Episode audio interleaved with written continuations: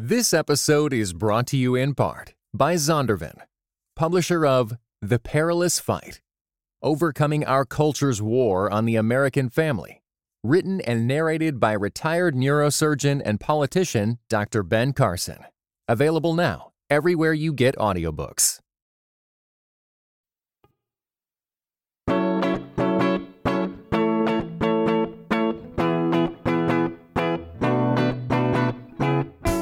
You're listening to Seeing and Believing, a film and television podcast that searches for the sacred on screen. I'm Wade Bearden. And I'm Kevin McLenithan, and I'm sitting here almost motionless, Wade, because I don't want to mess up the ridiculously elaborate costume that I've donned just for this week's episode.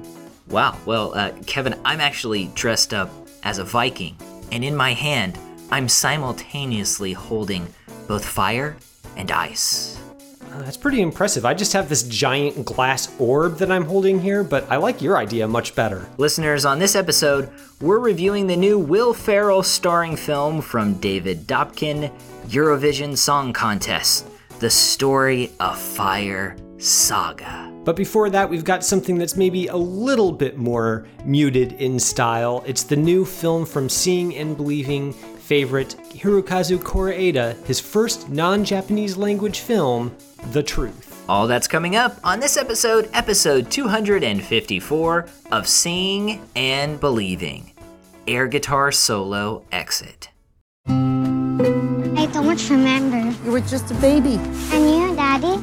No, I've never been here before. The house looks like a castle. It does. Yes, even though there's a prison just behind it.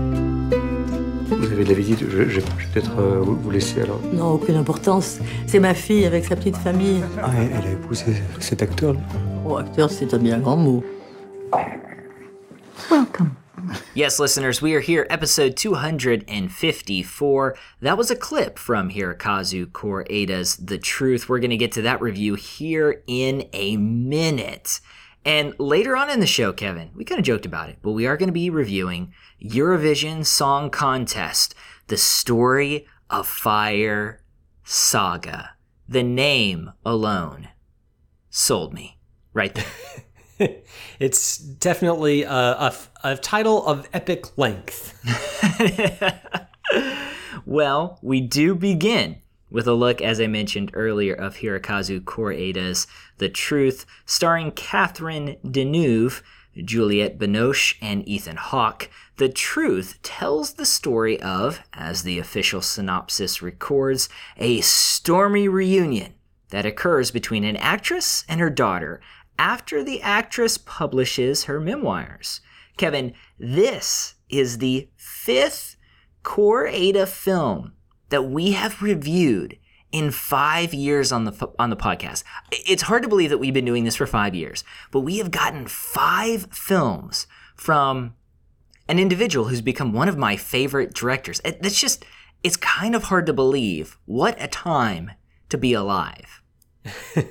It, and it's a time to be alive in which it, Hirokazu Koreeda can actually precede his name with Palm d'Or winner Hirokazu Koreeda. So that's another great gift of our times, you might say. Mm, yeah, no, it is. It's definitely.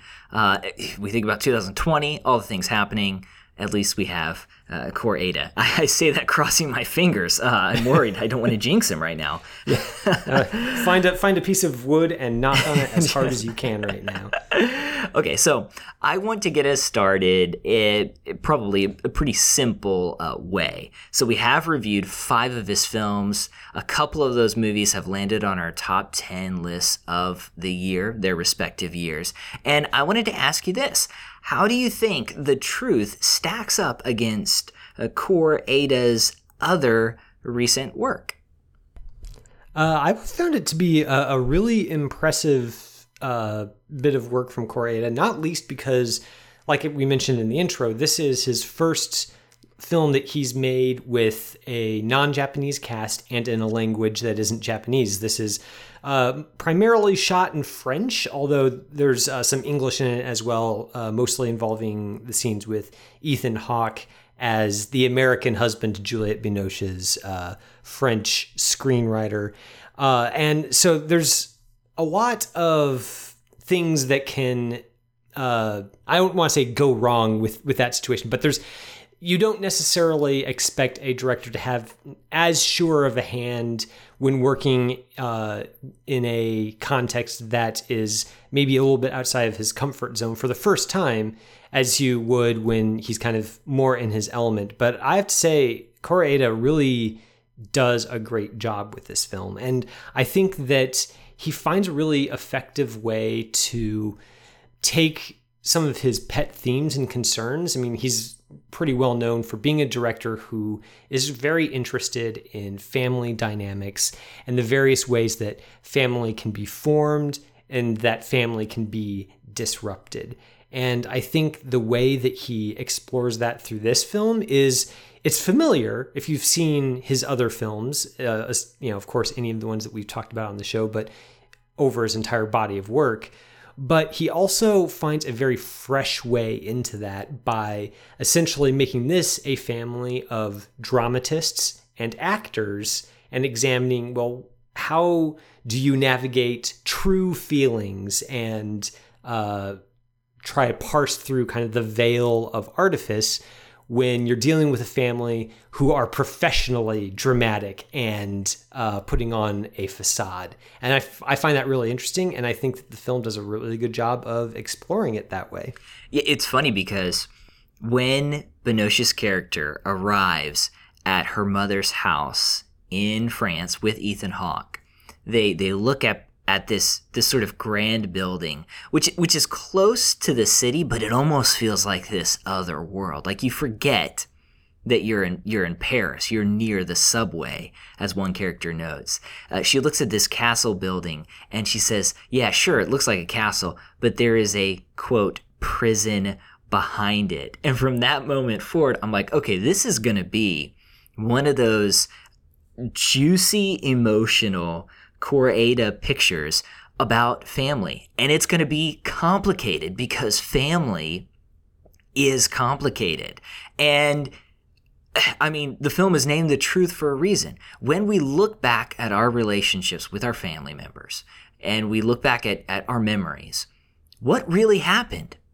What's the truth and what's fiction? And I love how you mentioned the artifice of them being these actors and screenwriters who are playing characters and creating stories, how does that affect the way that they interact with each other? And uh, the mother, played by Catherine uh, uh, Deneuve, she has published her memoirs, and they aren't exactly in in the opinion of Binoche's character, an accurate representation of what happened. There are people who were important in their lives that are left out of that book.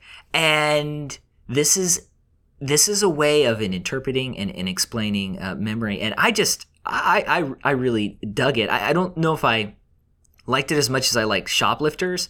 Uh, Shoplifters, though, is uh, you know amazing film, and it kind of grows on me uh, the more I think about it. But I, I, think the truth is probably one of the better films of 2019. Uh, sorry, t- 2020. We're I don't know. I don't even know what time it is. Time is a social construct. Uh, 2020. sorry. Yeah, no that that totally makes sense, and I'm I'm largely on board with that with you on that. Um, uh, Shoplifters is is probably the the better film, but I think one thing that I really appreciate about the truth is that uh, it's a little bit uh, spikier, I guess, than a lot of Koreeda films. Like in, in, a lot of his other films, he tends to be he's a very gentle filmmaker. I guess is the way I, I often think about him. Uh, his his characters aren't perfect and the, his worlds aren't sanitized, but coming away from a Koreeda film, you come away kind of being reminded of the potential of human beings to be warm towards each other despite the obstacles that come in their way and the obstacles that they set up themselves. With the truth, he goes a little bit more um, like the the family is maybe a little bit more dysfunctional. Catherine Deneuve is really great in this role as uh, an actress who is uh, in, some ways, a, a very selfish person. Just not selfish in the sense that she's constantly um, uh, thoughtless to the people around her. Although she she kind of is. It's more she's just she doesn't tend to think of others very much. She's just very focused on maintaining a certain image of herself and focused on her work as a famous film actress. And to the extent that other people even enter into that life at all, they're kind of they're they're almost like set dressing in the great play of her life. And I think that Koreeda's characters tend not to be quite this um, oblivious or selfish in his other films and i found the fact that he he puts a character like this at the center of this film to be a refreshing change of pace and also a way for him to explore these pet themes in ways that kind of refresh them and open up some aspects of his overall body of work that hadn't really occurred to me before namely the the artifice that goes into a family, like how family and shoplifters can kind of be cobbled together out of people who aren't necessarily all related to each other. In this one, uh, it's kind of dealing, taking that theme of artifice and foregrounding it in a way that I found very intriguing. Yeah, so it's you know, shoplifters is all these people are not related and they act like a family. In this film, all these people are related, but they don't act like a family, and it's just it's wonderful how uh, Koreeda puts these pieces together, and it's a testament to his talent and Deneuve's talent as a performer that she is so selfish, so self-centered, and you did a good job of explaining. Hey, like the world revolves around her. They are you know, everyone else. Uh, they are side characters in her show, and yet we enjoy watching her, and we don't hate her. There's there's something to that, and we wonder if there's if there's hope. Maybe there's reconciliation. It's going to be kind of messy, and it won't be perfect, but maybe people could start to act like family, and I, I think that's a a great way to go about telling this story. And notice too that this film is bookended by a religious question. Family, time, seasons, aging, all of that is viewed through the lens of what happens after it's all over. A reporter is asking uh, Deneuve's character uh, what she hopes to be told by God when she reaches the pearly gate. And this conversation happens at the very end of the film. And she kind of, you know, bypasses the, the conversation. But she says later that she would sell her soul for a role. But she says, I would not sell my body for that role. So this, she has this very, uh, almost uh, naturalistic mindset. At the end of the movie, she says she she speaks again about that question and it really is a great way to think about our relationships as we are going throughout life and our calling and what we we feel like we're here to do on earth. It it's all going to pass. It's all going to be gone. And we get some great shots at the beginning and the end of this film of of trees. We're in the, this beautiful uh, paris fall autumn and these trees are starting to lose their their leaves. And she, Binoche's character, uh, she's aging. Uh, she doesn't have 50 years left. She maybe has a couple decades left, if if that long. And she has to look back at her life and make sense of it. And that goes into the theme of, of memory making and the way that we perceive history and the way that we organize history. We try to make sense of what has happened. We make sense of our choices. And when we do that, we usually reconfigure those decisions around ourselves. And we don't judge ourselves very harshly because that would mean we didn't live a great life. And so this character is kind of wrestling with that while her daughter is there. And, and you know, her daughter, played by Binoche, is like, You weren't a good mom. You have failed me in many ways. Uh, can they get past that? That's what uh, is, is trying to examine throughout this movie. Yeah, the conversations about the passage of time that crop up throughout this film are uh, very intriguing and give just really do a great job of underlining uh, essentially the the the central struggle of or not the central struggle. The one of the central questions, I guess, that lies at the heart of the film is is sort of like what gives our lives meaning. And for Deneuve's character, it, it's basically her art is is what gives her life meaning. It's not her family, her relationships, the question that she's asked at the beginning of the film about what she would like to hear from God when she reaches the pearly gates, she doesn't really even really engage with that question. She immediately zeroes in on well, where'd you get that question from? That's from this other, you know, like celebrity interview program. I, I feel like I've heard that one before. And she doesn't engage with the deeper spiritual question at all. It's all kind of seen through this prism of of acting and show business and the here and now. And over the course of the film, Koreeda kind of throws in these touches where it's made clear that that that is not the a full picture of a flourishing life. And there's lots of other characters who are aging over the course of the film as well. There's a conversation that uh, this family has with a uh, restaurant owner in later, later in the film where he's also aging and he's talking about how he wants to retire because his sense of taste isn't what it once was. And whereas Deneuve's character kind of rages against the dying of the light, she's kind of struggling with feelings of inadequacy next to this younger actress who's a co-star in a movie she's doing right now. That's really contrasted with the attitude of some of these other characters where they kind of recognize that they're aging and that things change and that seasons pass and they're kind of okay with that. And they've found they've made their peace with that and they kind of have found their way towards a, a life and a perspective that kind of ha- has everything in its proper place. And Koreeda's ability to suggest that uh, through various relationships and conversations in this film is just I, I found it to be very elegant.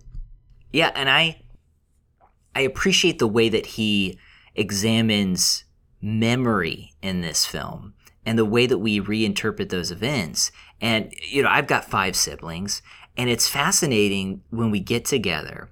There's this sense that sometimes we're telling stories, and collectively we help each other remember what happened. And it's it's it's it's really kind of amazing to see that. And it's kind of amazing too within families how collectively we become stronger together because one person knows how to do something and the other person knows how to do something and where this one's weak that one is is strong but there are also so many moments when every one of us have a different version of the same events. And we found a way to interpret it according to our own narratives about ourselves. And so it's the point where, no, I am, you know, I am for sure it did not happen that way. That's not what happened. And the other person is convinced otherwise. And we get that sense here that there are events that are trickier to understand. And what we do too is with with memory, we will uh, seek to create, take events and create them into or turn them into metaphors for entire relationships. And so that's how we categorize, that's how we understand or simplify our world. And here we have this kind of running conversation about a production that Binoche's character was in when she was younger um, over The Wizard of Oz. And that became this kind of big deal. It's her illustration for how her mother was not present for her.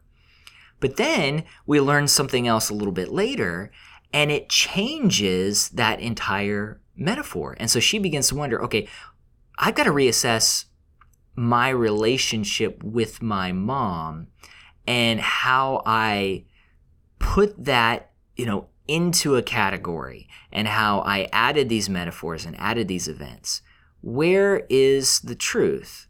Now, D- uh, character doesn't, she doesn't seem like she's a good mom by any means, uh, a, a great mom, but might she be closer to the center than Binoche's character thinks? And that is a really fascinating topic that I just really enjoyed thinking about.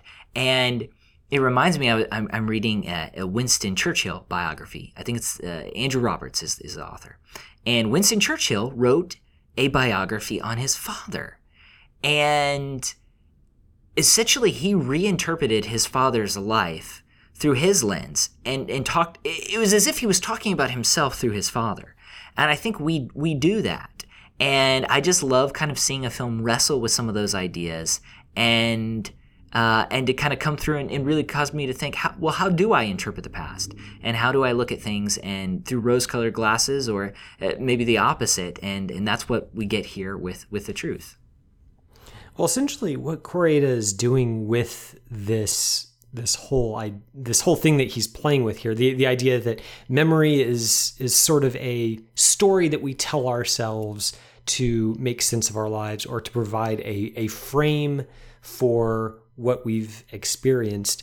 And his great insight in bringing that to the fore in a story about an actress and her screenwriter daughter is he essentially uh, kind of explores the idea well, what's kind of the dividing line between art and real life?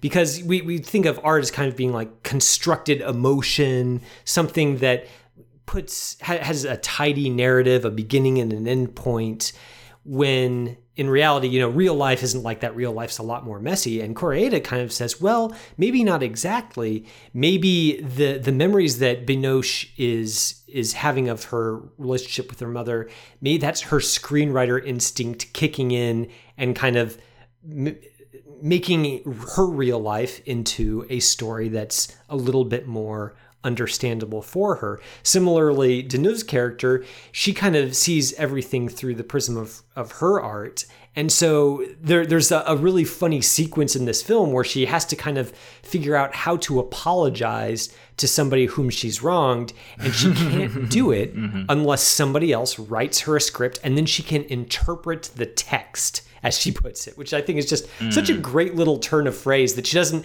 say, you know, I'm going to read your apology or I'm just going to memorize your apology. She says, I'm going to interpret your text. And that's how she's going to apologize. It's just a wonderful character moment. And it's also a really, you know, almost cheeky way for Koreeda to say that, you know a lot of the the emotions that we think of as as true or a lot of the ways that we sort of psych ourselves up to do certain things and conduct certain relationships, maybe there's a little bit more artifice there than we want to admit to ourselves. And maybe even more provocatively, maybe that's not such a horrible thing. Like mm. maybe if, if our instinct is to recoil a little bit from that idea, Koreeda is maybe trying to reassure us a little bit and go, well, okay, different people do things different ways, and that might be all right. And I think that, that that kind of reassurance at the end where there's another situation where a character says something very nice and loving to somebody else. And then in the next scene, we find out that that was written for her as well. I think that, that that's just it, it's a, it's almost like a plot twist, and mm. I, I I just had to grin at that. I thought it was a really great touch. And we were we were talking before we started recording about the film within the film, and so uh, character, she's shooting a film, and it's a science fiction story where a mother to a young daughter has to go to outer space because she has a terminal illness and she can only come back to Earth every seven years. In space, she doesn't age. So she's able to meet her daughter through her daughter's various stages of life. And this definitely affects Deneuve's character because it centers on this mother daughter relationship. And she's working through her relationship with her daughter. Age has caused her to reassess her role as a mother as much as she can reassess that role. And then towards the end, uh, we do get uh, Deneuve's character, and she is speaking to someone who's supposed to be her mother, but who's older than or younger than her and I I just love those scenes. They're just so fantastic watching some incredible performers at work and the dialogue it just it feels right for the story that Koreeda is trying to tell. It's this science fiction movie, uh, but yet the characters are interpreting those lines through their own emotions. And so what they're playing on screen is fake but in some ways, it's it's real. And that's fascinating. I i really enjoyed watching those movies and it just uh, those scenes in the in the movie and uh it, it just it, it's another great metaphor for what Koreeda is is trying to say and he's kind of doing it in a couple different ways. Yeah and it it's interesting how he's able to use kind of this film within a film as a way to it, it speaks in in different there, there are different layers to it. I mean, there's the obvious layer that the the film within a film is about mother daughter relationships, and of course, Koreeda is telling a story about a mother daughter relationship. That's one fairly obvious level, but there's also uh, on on another level, there's the undercurrent of essentially Deneuve's character is anxious about growing old and dying. She, if she thinks about it, she tries not to think about it, as evidenced by that her refusal to answer that reporter's question at the beginning of the film. But you, you know that there's a lot of anxiety that she has over aging and sort of losing her ability to act and losing the uh, the power that she had with that came with her youth and her acting abilities and the way that the film within a film kind of finds a way to reconcile that as well and bring some sort of closure to it is really interesting. It doesn't necessarily tie everything nicely with a bow. There's a, a late scene where their two characters are kind of having a, a moment of reconciliation and then uh, Deneuve's character, you know, stops, kind of stops the moment, goes like, "Oh, I wish that I had had this experience before doing this one big scene because then I could have used these emotions I'm feeling right now to make my performance that much better." And as she's saying that, she's in the foreground, and the the other person that she's with is kind of out of focus in the background. And Koreeda is kind of saying like, "She's she's getting better, but she's not." You know, suddenly a different person. She's still there's still going to be some part of her that's always going to be at least a little fundamentally selfish. And he doesn't, there's no judgment there. And there's a real clear eyed view of his characters that I think we get throughout Koreeda's body of work. And that I really appreciate where he presents these characters as they are and he loves them without feeling the need to make them fully uh, perfect or to give them some sort of uh, tidy resolution. Yeah, I, I love the line that the character says. I think I can do it better now. And if this is a film about reassessing the past, of course we're gonna say that. I think I, if I could go back and do it again, I I could do it better. I think if there's one aspect of the movie that I'd, I'd like to see a little more of, I enjoyed Ethan Hawke's character. He he calls himself a, a two bit uh, television actor. Uh, he acts for a living, but he's not famous by any means. He struggles with some demons. I love the scenes where he he's trying to track the conversations. He knows a little bit of French, but not enough to carry everything word for word. And so he's he's trying to watch body language. He's trying to catch words here. I would have loved to explore his character a little bit more because there seemed to be a lot of emotional territory right there. But I I, I like this film a lot, and um, I would encourage our listeners to check it out. Listeners. The Truth is releasing today on VOD. You can rent it. We would love for you to watch it and share your thoughts about the movie. Make sure to tweet us at SeeBelievePod at SeeBelievePod. You can also email us seeing and believing capc at gmail.com. Don't go anywhere. We're going to review, I'm going to say the whole title here Eurovision Song Contest The Story of Fire Saga, here in just a minute. It's Kaley Cuoco for Priceline. Ready to go to your happy place for a happy price? Well, why didn't you say so? Just download the Priceline app right now and save up to 60% on hotels. So, whether it's Cousin Kevin's Kazoo concert in Kansas City, go Kevin, or Becky's Bachelorette Bash in Bermuda, you never have to miss a trip ever again. So, download the Priceline app today. Your savings are waiting. Go to your happy place for a happy price. Go to your happy price, Priceline.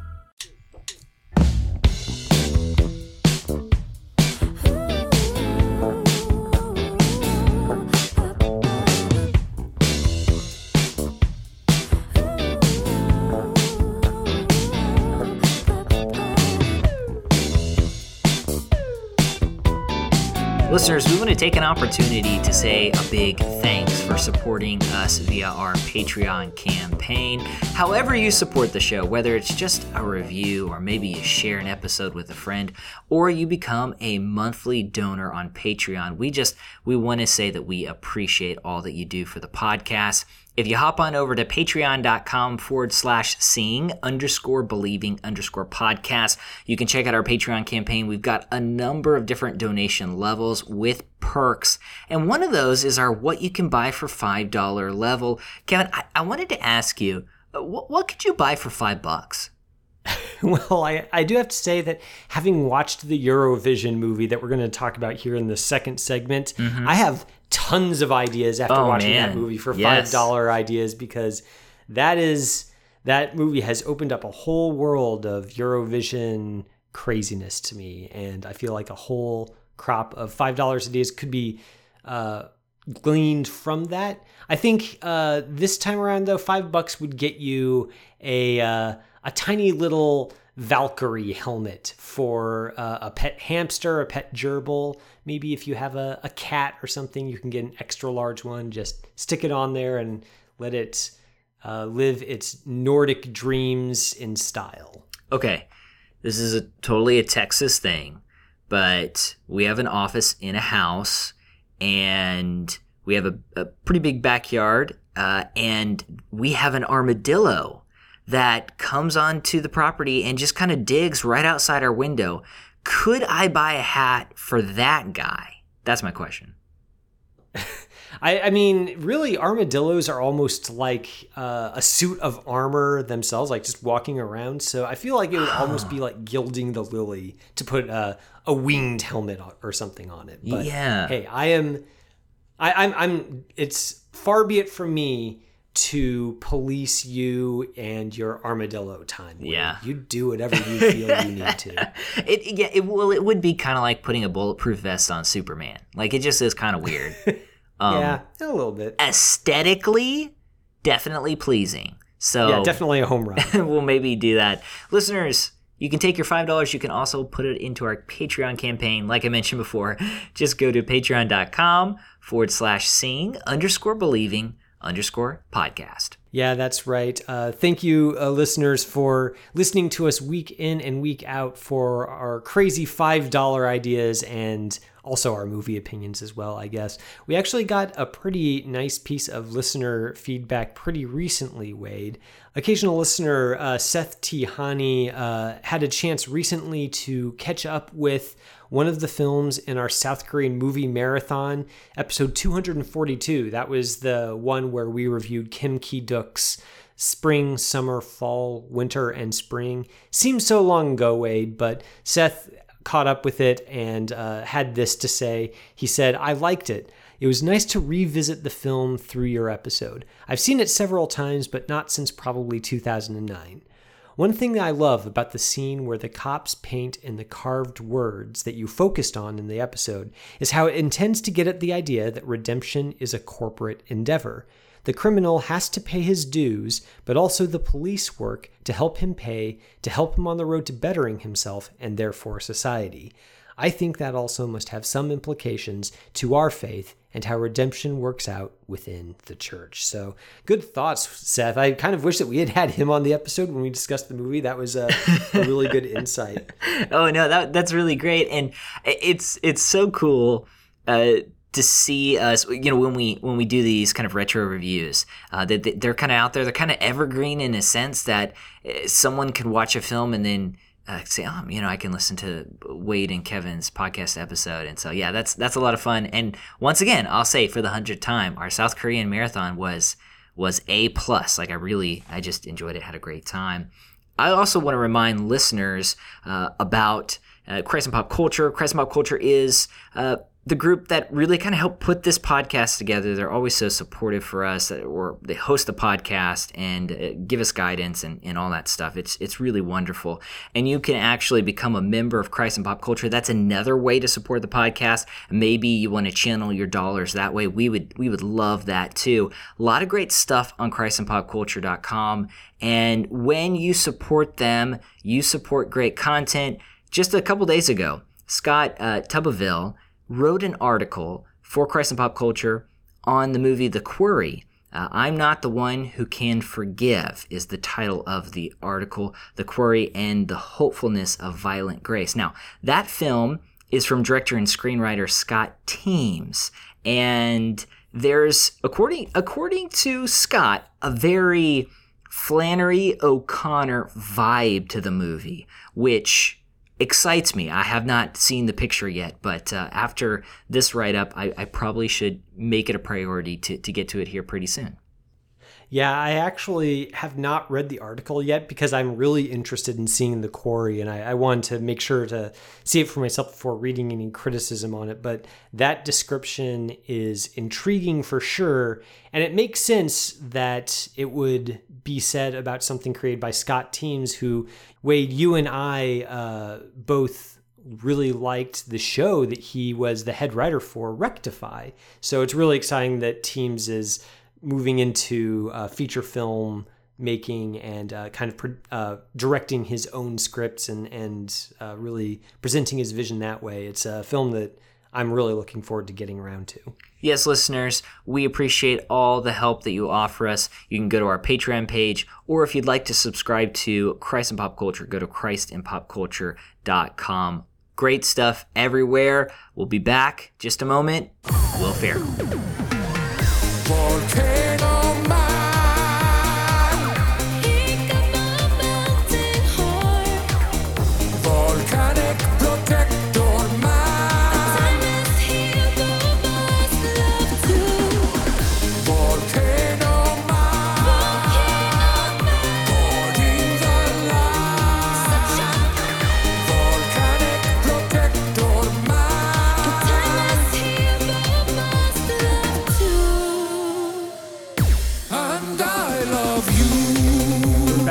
Second segment, and Wade, sweat is now pouring down my face as I still have not been able to move because I'm wearing this ungainly uh, Nordic costume. There's all sorts of uh, appendages and, and weird fabrics going on here. So I'm really looking forward to getting through this second segment so I can finally just take it take it off and get back into some normal clothes.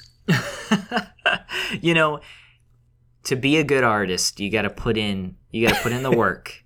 You got to make yourself for my art. You got to make yourself uncomfortable. So I, am sorry for you, but at the same time, uh, you should have done it a long time ago. Fair enough. Fair enough. If this sounds like a weird intro to the second segment, listeners, that's because in the second segment, we are going to be talking about a weird movie. It's the new Will Ferrell starring comedy for Netflix titled Eurovision Song Contest The Story of Fire Saga. Will Ferrell stars as Lars Eriksson. A, an Icelander who, since he was a little boy, dreamed of going to the song and dance competition slash costuming extravaganza slash uh, variety show known as Eurovision. With his friend Sigrid as an adult, they finally make their way to the big show, only to find out that they are not just the underdogs, they're maybe also the laughing stocks. Lars is driven by a desire to prove himself once and for all to his disapproving father, played by Pierce Brosnan. Sigrid is trying to find her own artistic voice and maybe get Lars to finally make a move on her. And the rest of the Eurovision contestants are just there to be their extremely colorful selves. So, Wade, this is a movie that almost depends, at least in part, on the audience kind of being along for the ride with what Eurovision kind of means and what kind of fun it can be gleaned from it. My question for you is what was your level of familiarity with the phenomenon of Eurovision before seeing this movie? And how do you think that level of familiarity affected how your enjoyment of this film? Yeah, so I, I have basically uh, zero knowledge of Eurovision. I, have I've heard it's like a competition, but I what's funny is I watched this movie and I I guess I thought it was just kind of a normal like Eurovision is just kind of this normal song competition. But and this is an exaggerated version of that. But now you're saying like I guess Eurovision does have a lot of like weird costumes and and you know extravaganza and all this stuff. So uh, it shows how little I know about the the actual event. Uh, I I don't know if that affected it too much. I I I went into the film looking for something dumb and goofy but funny, and I think for the most part it it it, it probably delivered. It's a it's a below average comedy, but it's probably one of the better Will Ferrell comedies that I've seen in in a while. So I don't know. I guess that's saying something. Man, that is that is that, that, I don't know. That sounds like it's almost damning with faint praise. It's not a very good comedy, but it's one of the better Will Ferrell comedies I've seen. It's like, well, ouch. I've seen recently. Recently, now he's got some he's got some better ones in the past, but like you know, some of his his his films as of late have not been all that wonderful. Yeah, well, one of the reasons I actually kicked off our discussion with a a query about how familiar were you were with Eurovision before seeing this movie was because I I wasn't super familiar with it going to into this film. Um, I knew a little bit about. I think I'd seen a YouTube clip of some of the more outrageous acts that had uh, been on there uh, in the past. So I, I, kind of knew what its its deal was, at least a little bit. But I had never actually watched watched it live. I've never really participated in any sort of the subculture surrounding it. And I found myself wondering after I finished this film, and even while I was watching it, I was thinking, I kind of feel like this movie is almost a fans only proposition to really get on its wavelength. I, I, think that anybody could potentially watch a comedy about Eurovision and enjoy it without necessarily being familiar with the the phenomenon. I don't think that just anybody can watch this movie about Eurovision and get on on it on its wavelength. I just I don't think that this is all that funny, and I, I wasn't really able to get a handle on since I, I'm not familiar with Eurovision, just how much this film is meaning to to tweak the the event that it's portraying. You think of a, a, mockumentary like This Is Spinal Tap or Best in Show, where there's this whole subculture that Christopher Guest and his uh, collaborators are are satirizing and poking fun at, like hair metal or com, you know dog competitions. There are subcultures that have built up around this, and you get the sense watching them that even even if you're not familiar with them on an intimate level, you kind of you get the gist of them, and you get what is being made fun of and what is being seen with affection. And I think the problem for me with Eurovision Song Contest is watching this film. I don't really. It doesn't neatly. Uh, make that clear to the uninitiated. Watching this, I, I wasn't quite sure. Am I supposed to think this song is funny? Am I supposed to kind of be enjoying enjoying it? Like it, it's it's like watching this is Spinal Tap and not being sure if you're supposed to laugh at the leprechauns on stage and the you know 12 inch high Stonehenge. If Spinal Tap were working like that, I feel like it would be a much lesser movie, and I think that that's sort of what's going on with Eurovision, where it's kind of amusing, but it's never really that funny. And I think part of it is that uh, the film just doesn't really seem to have any jokes to make of, of this film. It's not so much a comedy as a musical, but it seems like it wants to be a comedy and i think that kind of disconnect is where it falls down yeah it definitely wants to be a comedy and the first half of the film i think succeeds better than the second half of, of being funny. We get this uh, after this kind of prelogue. We get a, a great music video with uh, both characters, Ferrell and, and McAdams, and they're they're at what looks to be Iceland in this sort of volcanic island, and Will Ferrell is dressed up as this Viking, and they're singing this silly song, and I, I thought that was pretty funny. I think there's some lines of dialogue that that are funny. Will Ferrell he helped to write this picture with Andrew Steele, and so it it definitely possesses the the silliness and and maybe even the commitment that Will Ferrell brings. It, even if I don't like Will Ferrell, I have to acknowledge that when he goes for something, he goes he goes 100%. I mean, he's the guy that thought it would be funny to be in a lifetime movie and play it straight. And he did. He was in a terrible Lifetime movie, and he played it absolutely straight with, I believe it was Kristen Wiig.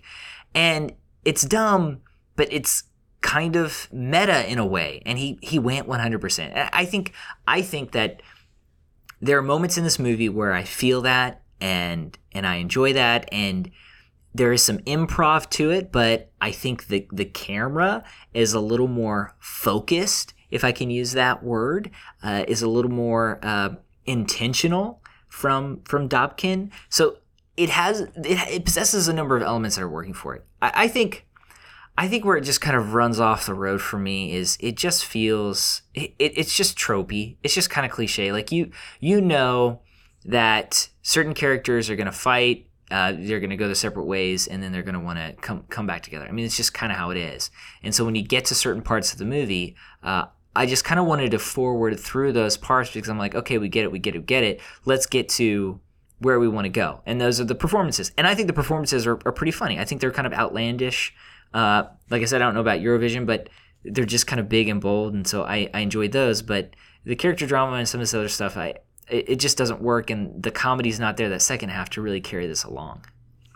It does feel a little bit like a collection of of bits, right? Like it doesn't it doesn't seem as if there's any sort of organizing idea behind the film other than that well let's let's make a, a comedy about Eurovision and Will Ferrell will will be in it and everybody will be wearing outrageous costumes and it's going to be funny because all of those things are funny in the abstract and I think the problem is it never really gets beyond that point where it would be like well wouldn't it be funny if Will Ferrell had a ponytail and was running in a giant hamster wheel. I mean, yes, potentially, and it is kind of amusing when it happens, but I don't really, it doesn't really.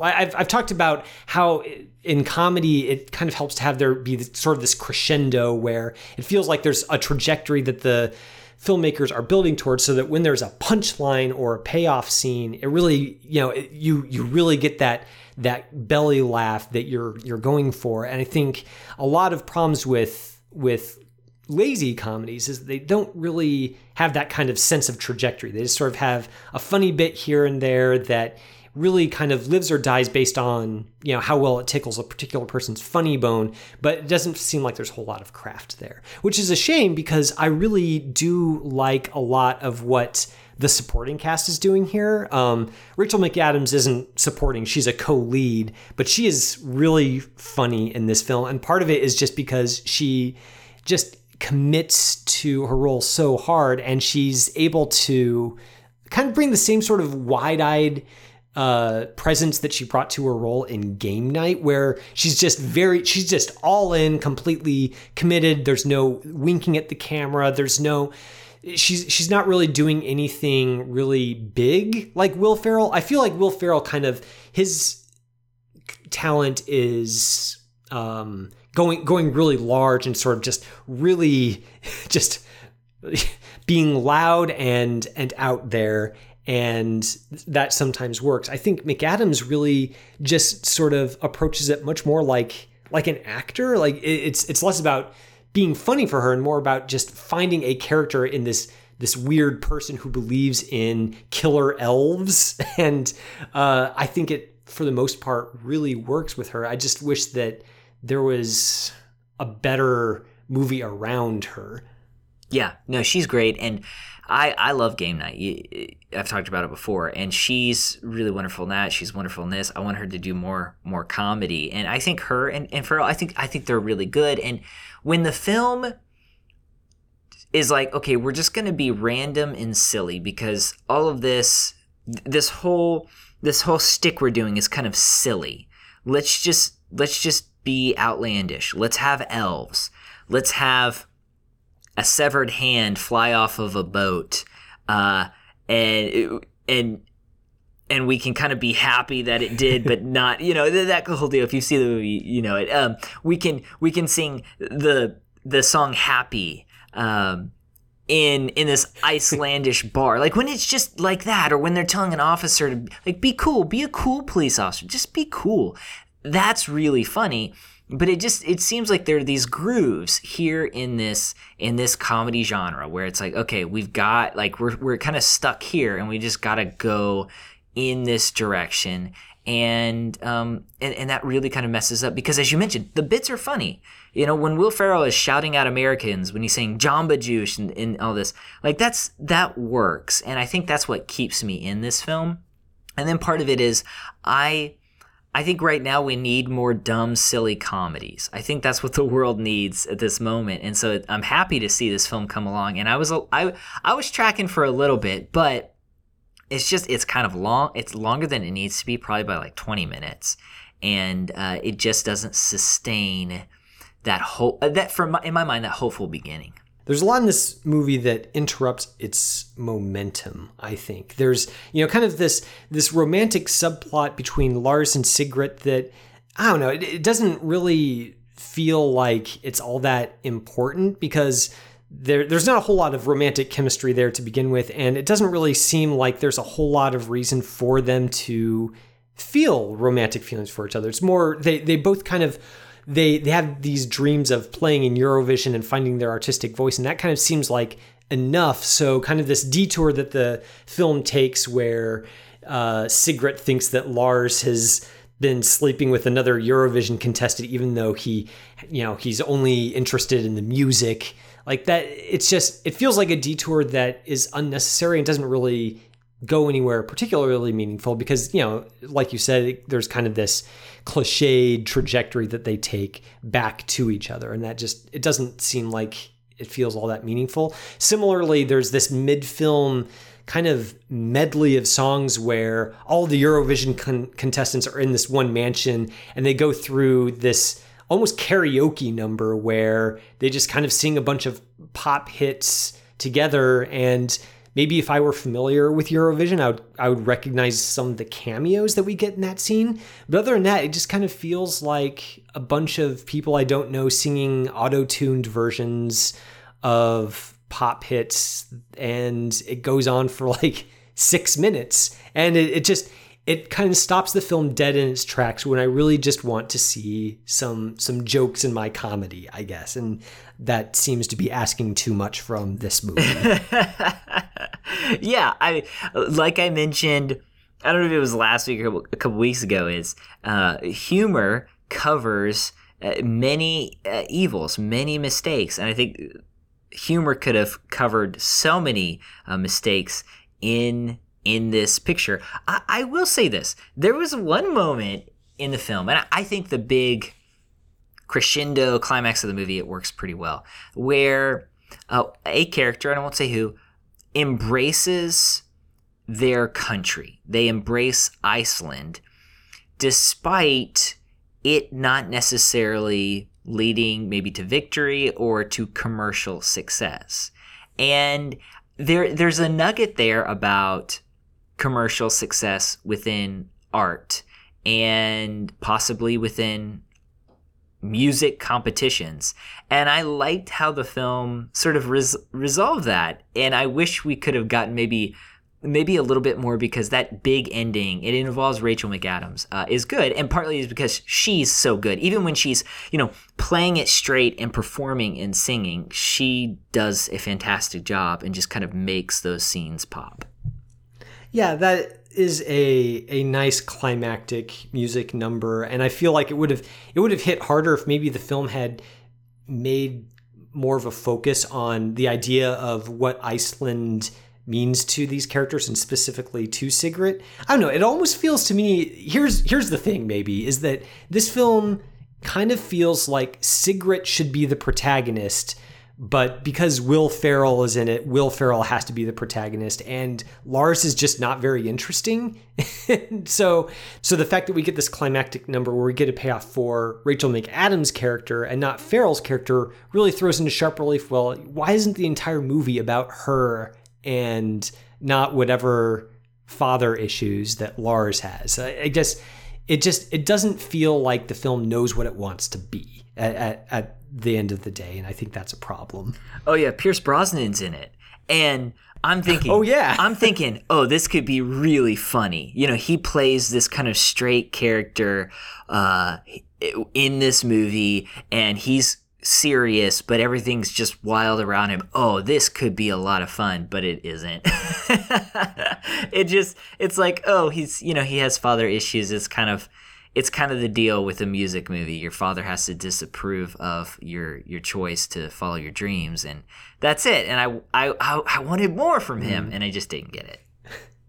Yeah, yeah. I mean, I guess though we we do have to talk about the songs here, Wade. The, this I mentioned earlier. This feels almost more like a musical than it feels like a comedy to me, and that's because a good portion of the film is devoted to uh, the musical numbers from Lars and Sigrid, but also from some of the other Eurovision contestants. Dan Stevens plays Alexander Lemtov, this way over the top Russian, you know, heartthrob singer. Um, and I, th- I think he's really good in it. But I am curious to know the songs that all these characters sing. Like, how how do those work for you? Did you at least find yourself uh, enjoying the the songs, tapping your foot through them, uh, what have you? I, I thought they were fine. I, I thought they were fine. I I guess I was I guess I was looking for a little bit more to them. So a movie that I don't really recommend to many people because it is pretty raunchy, but Pop Star Never Stop Stopping. Uh, that movie never never stop never ne- stop. never stop never stopping. That movie is really funny. I, like i said i'm not going to recommend it to a lot of people because it is pretty raunchy. But in their performances the songs are so they're just written in such a way they're funny. I i have listened to some of those songs just while i was driving because they are so they're just so funny. So it's it involves the performance but it also involves the lyrics they're absurd they're weird. They they play off of tropes within the current top 40 hits. That's a great example of of of their songs really doing well to enhance that film. That's not really happening that's not happening at all here. So okay they're they're fine and the performance is is kind of fun and and I do enjoy those scenes because the camera's kind of swooping around and and like I said, Rachel McAdams is is funny and Will Ferrell he's pretty funny in some of those scenes, but but the music is is not going to really do anything to further this along. It's just it's just kind of there. It, it's interesting that you brought up the uh, pop star film and the Lonely Island in general. You know, the Andy Samberg, Yeah. Jorma Taccone, and uh, they're the thing about the Lonely Island is their songs are both they're they're fun songs just kind of on a musical level. They're they're decent examples of the genre that they're trying to be, but they're also just lyrically they're they are very funny. There are good jokes in them or they lampoon a certain kind of song really well. And I feel like um, the songs in Eurovision are actually pretty good exemplars of a certain kind of Europop cheesy kind of kind of big number. Um, so they, they work on love, that level. I think the problem is they're just lyrically they they they don't really find a way to be both a plausible example of a pop song while also kind of lampooning them that I think the Lonely Island as a group has sort of turned into a science.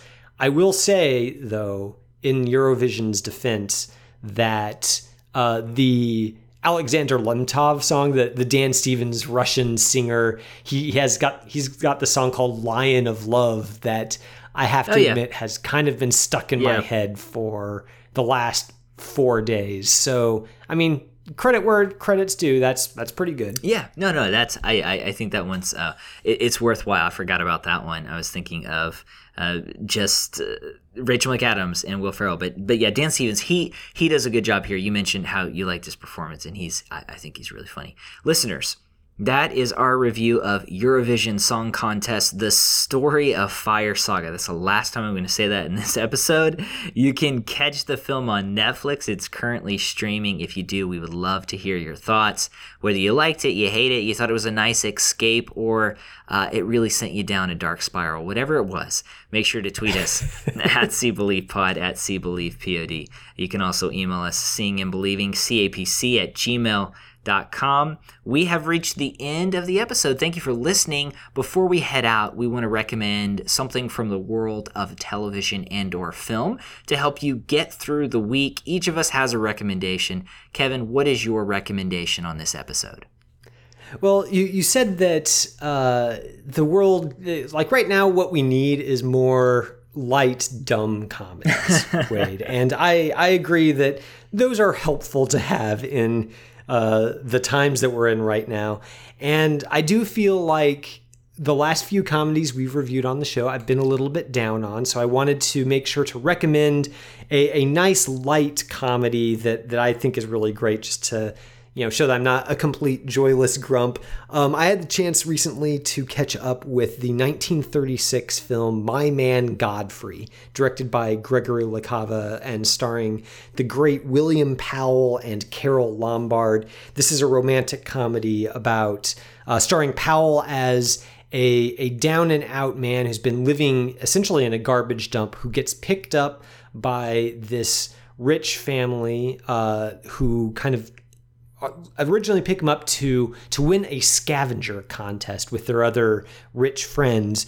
And then they find that William Powell's character Godfrey is actually uh, very very very intelligent and very self-possessed and he becomes their butler. And what follows is this uh, straight man sort of situation where William Powell is the only sane person in this mansion filled with insane rich people it's uh, an utterly charming film, uh, very fun, and if you're looking for some good old golden age Hollywood, you uh, you can't do much better than My Man Godfrey. I, I saw you posted about the film on Letterboxd, and uh, I have not seen it, so I was like, okay, I need to add this to my my watch list. Yeah, and... it's it's it's currently on Amazon Prime, so it's oh, it's pretty easy to find. Okay, okay, yeah, yeah. So I'll have to uh, I'll have to get to that. I I, there's just so many there's so many good classic movies I haven't seen, and uh, I need I, I, think we all need something lighter. Uh, so my recommendation this week, I, I mentioned uh, the Lonely Island Crew and how it's a little difficult to recommend some of their stuff. I will recommend this. This is from them. Uh, it kind of is a little raunchy, so some of you might not be interested, uh, but it debuted on Netflix is called The Lowly, Lonely Island Presents the Unauthorized Bash Brothers Experience. So this is from uh, Akiva Schaffer and Mike Diva. Of course, it stars Andy Samberg and the, the Lonely Island crew.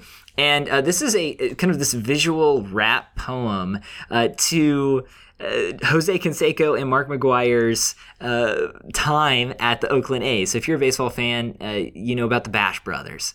And I was I did not watch the Bash Brothers when they were the Bash Brothers. I watched them afterwards, and after they had gone uh, their their separate ways. Uh, this is a, a, a funny short. It's thirty minutes, and uh, we get jokes about steroids and all that, but also about uh, this sort of steroid fueled macho masculinity uh, with some uh, baseball history involved. So, uh, if you're interested in that, you can check that out on Netflix. It's the unauthorized Bash Brothers experience. And I do have to say, too, Kevin, really think about movies we're looking forward to. Andy Samberg has a movie coming out called Palm Springs here soon, and I'm excited about that. So, uh, time to brush up on my Andy Samberg uh, history, and maybe that's that, that way for some other listeners, too. Yeah, I'm not familiar with with that recommendation, so I'll definitely have to check it out. I'm a fan of the the Lonely Island's body of work, so I am looking forward to uh, checking out uh, this as well. Yes, definitely do that. Like I mentioned, it's on Netflix. Listeners, thank you so much for checking out the episode this week. We would encourage you to rate and review us on iTunes. That always helps. If you listen on Spotify, we're on Spotify now or Stitcher. Make sure to rate and review us there. This episode is brought to you by ChristandPopCulture.com. Our producer is, as always, Jonathan Clausen, who every single week helps us to search for the sacred on screen. We appreciate you, Jonathan. I'm Wade Bearden. And my co host is Kevin McLenithan. And until next time, this is Seeing and Believing. We'll see you later. You have been listening to Seeing and Believing, an official production of the Christ and Pop Culture Podcast Network. Please rate and review the show in iTunes and check out our other shows at christandpopculture.com slash network. Theme music by Alexander Osborne and Lindsay Miz, used under Creative Commons License 3.0.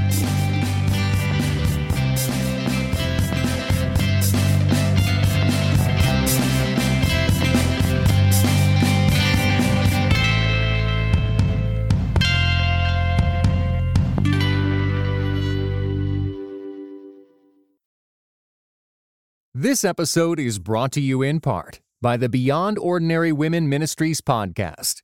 Do you want to grow in your influence?